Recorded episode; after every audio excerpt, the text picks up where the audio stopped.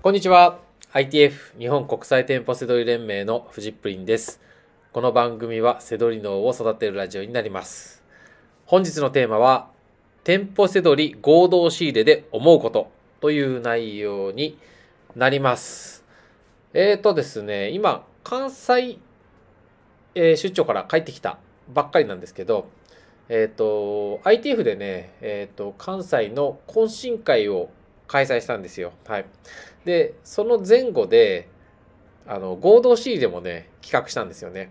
あの、合同仕入れっていうのはみんなで、こう、集まってね、あの、一緒に店舗せどりをしましょうっていう企画なんですけど、まあそこで、こう、あの、みんな感想をね、くれるんですけど、まあその感想コメントから見える、なんていうんですかね、こう、改善点みたいなものとかをちょっと話したいなと思います。はい。で、そこにはね、やっぱりね、実力者、実力差があるわけですよ。はい。あの、まあ、それは結果に出ていて、ね、売上とか利益がいっぱいの人もいれば、始めたばかりの人もいるわけで、それはしょうがないし、それは全然いいんですよね。で、そうするとやっぱりこう、勉強になったっていう人がほとんどなんですけど、お互いに勉強になるんですけどね、実力差関係なしにね。で、そうすると、えっ、とね、二つ、こう、コメントであって、えー代表的なのが。で、一つ目がね、えー見逃していた。そこは見てなかったっていうことがあるんですよね。はい。で、あとはもう一個は、あのー先入観が邪魔をしていたと。だから、こう、考えることすらできなかったという、この二つがね、多いんですよ。はい。知らなかったとかじゃないんですよね。セドリをやったことない人とかはね、その商品知ってとか知らないとか、このポップとか、そういうことのような気がすると思うんですけど、実際は違うんですよね。セドリ、店舗セドリで、あの、利益商品見つける方法をみんなで競うわけじゃないですか。合同指令ってことはね。その時に、はい、見逃してた、そこは見てなかったって、そのコーナーとか、その売り場とか、まあ、ポップも含めてなんですけど、とにかく手が出てなかったっていうことなんですよね。見逃してたっていうことは。何が足んないかって言ったら、やっぱその検索数が足りてない。はい。あの、頭で考えていて、結局手が出てない。あそこは行かなくていいと思っていたとかね。そういう、あ、まあ、行かなくていいと思っていたはこの次か、理由。先入観が邪魔していたなんですけど、はい。とにかくね、検索数が足りてないっていうのが、こう、見逃していた人。見逃していたっていう人は、もう、間違いなくこれですね。あなたは検索数が足りてない。僕は検索数が足りてないって思った方がいいっていうことですね。はい。で、あと先入観が邪魔していたっていうのは、えっ、と、もう、そもそも、背取り脳で物事を考えてないっていう人が多いです。はい。で、どういうことかっていうと、これね、まあ、あの、僕ね、関西の男性によく言うんですけど、特に大阪の人に言うんですけど、あの、この店は、あの店は利益出ないとか、すごいそういうね、ダメな話をめちゃくちゃするんですよね。なんでかわかんないですけど、その傾向がある。で前から僕これ言ってるんですけどね。で、はい。で、それ何がダメかっていうと、あの、その理由がない、根拠がないんですよ、それって。一回ダメだったからダメだとか、確率が悪いとかじゃなくて、もうとにかくダメみたいな。あの、で、残念なのがね、こう、背取りの脳で考えると、あの、いい悪いっていうのは、あのこう、仕入れ、仕入れを基準に考える人と、その買い物を基準に考えてる人とごっちゃになっていて、あの、残念なのは、その普段の、例えば、うちのかみさんがあそこの、なんか、値付けは高いって言ってたから、仕入れはダメだみたいな、わけのわかんない理由があるんですよ。これ、背取り関係ないですからね。あの、値段が高い、安いとかじゃなくて、やっぱりその、処分、ね、お店の在庫管理が下手だったり、経営が下手だったり、ね、すぐに売れないものをたくさん仕入れてしまうとか、そういう店が、値付けなんか関係ないですよ。値付け高くたって処分品が出てくれば、その店はね、安くして売るしかないんで。うん。だから、ね、あのー余ったり、その、なんていうか、こう、ね、処分品が多く出るお店は我々にとって美味しいわけです。その店が普段ね、あの定価が高いとかそういうのは関係ないんですよね。はい。なんか伝わりますかね。そこら辺がね、あのごっちゃになってる。だから、もう一回話を戻すんですけど、見逃していたっていう人は検索数が足りない。あと先入観が邪魔したっていうのは、その、そもそもの考え方が、こう、利益商品から離れるよ。利益商品をわざと除外するような考え方を普段からしている。これがね、すごい、えー、感じたことですかね。で、逆に、結果が出てる人っていうのは見逃さない。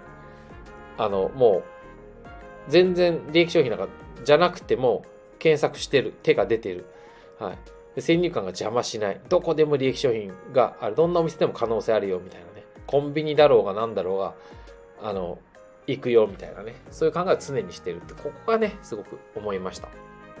うん。まあ対策としてはねあの仕入れ店舗の洗い出しですねあのね自分は Google マップ使ってあのロケスマも使いますけど Google マップでもう仕入れできそうなお店は全部洗い出す。その、さっき言った先入観なんか関係ない可能性があるものは全部洗い出す。その行く可能性がある地域は全て。はい。その中から行く。ね。で、あとさっき言った、その先入観で言うと、あのお店はいまいちっていう罠。例えば、さっき言った大阪で言うと、コーナーはいまいちとか、ライフはいまいちっていう人いるんですけど、全然コーナーもライフも仕入れしてる人はいますし、はい。まあ、今回も今回の出張コンサルでは、コーナーは行かなかったですけど、ライフは行って全然仕入れできてますしね。はい。そこら辺がね、あのー、すごく思ったところですね。はい。まあ、あの、ぜひ、あの、なんか数が見逃してたとか、検索数足んないなって思ってる人はね、その、これは利益出るかな？とか、この店どうかな？とか、この商品どうかな？って思う前にもうビーム打っちゃってください。はい。あのビーム持ってないんだったらね、あの、スマホのカメラでいいから検索してください。はい。まあ、これがね、今回の合同仕入れで思ったことですかね。はい。えー、このね、合同仕入れ面白いですよね。こう、本当にこう、考え方がみんな違うんですよ。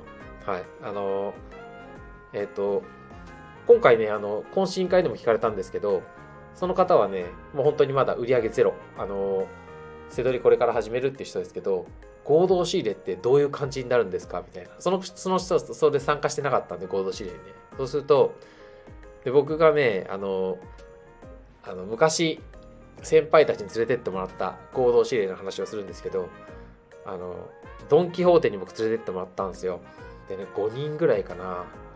で、もうね、背取りの、あの、僕からしたいみたいな、もう猛者みたいな、僕も始めたばっかりの時に、向こうはもう、えー、売り上げでね、200万、300万、500万とか言ってるような人たちの中に連れてってもらったんですけど、あの、ドン・キホーテ着くじゃないですか。駐車場着いて、用意ドンで、みんな、おじゃあ行こうかってなるんですよ。で、ITF の懇親会っていうと、初心者も経験者も混ざるんですけど、その時はね、僕以外はもうみんなベテランみたいな、すごい猛者みたいなのに行ったんですよね。で、そうするとね、ドン・キホーテで用意ドンってやると、僕の最初のイメージはなんかドンキって言ったらこの商品狙うみたいなみんなでその同じ商品狙うみたいな同じ売り場になんか速攻行くのかと思ったらもうみんなねあのブワーって散らばるんですよ要はあのよく言う雲の子を散らすみたいな状態ですねほんとみんなバラバラにあの散ってそれぞれがなんかあの仕入れんですねだそれのイメージがね今でもあってこの考え方が違うからあの学びになるんですよね。それにはこう実力なんかあのみんな違うんですよ。はい。当然合同指令ってね実力はみんな違くていいんです。でもその時にあのさっき言った手が出ないとか検索数が足んないとかっていうのは何とでもなるわけじゃないですか。このお店はダメだとかいいとかっていうその余計な先入観は自分で排除すればいいので、うん、だとにかく検索しまくるとかもうどこでも可能性があると思ってお店選びするとかそういうのはね誰でもできるじゃないですかでそうやそうすればその今の実力とか実績とかなんか関係なしにこうみんなと合同しで行った時とかになんかこう一線のラインに立てるんですよねああなんかクソだかそこは見てなかったとかっていうのもその検索しまくってる人同士で見てる見てないってなってくると違くてそもそも検索してない人っていうのはその土俵に立ててないんですよね。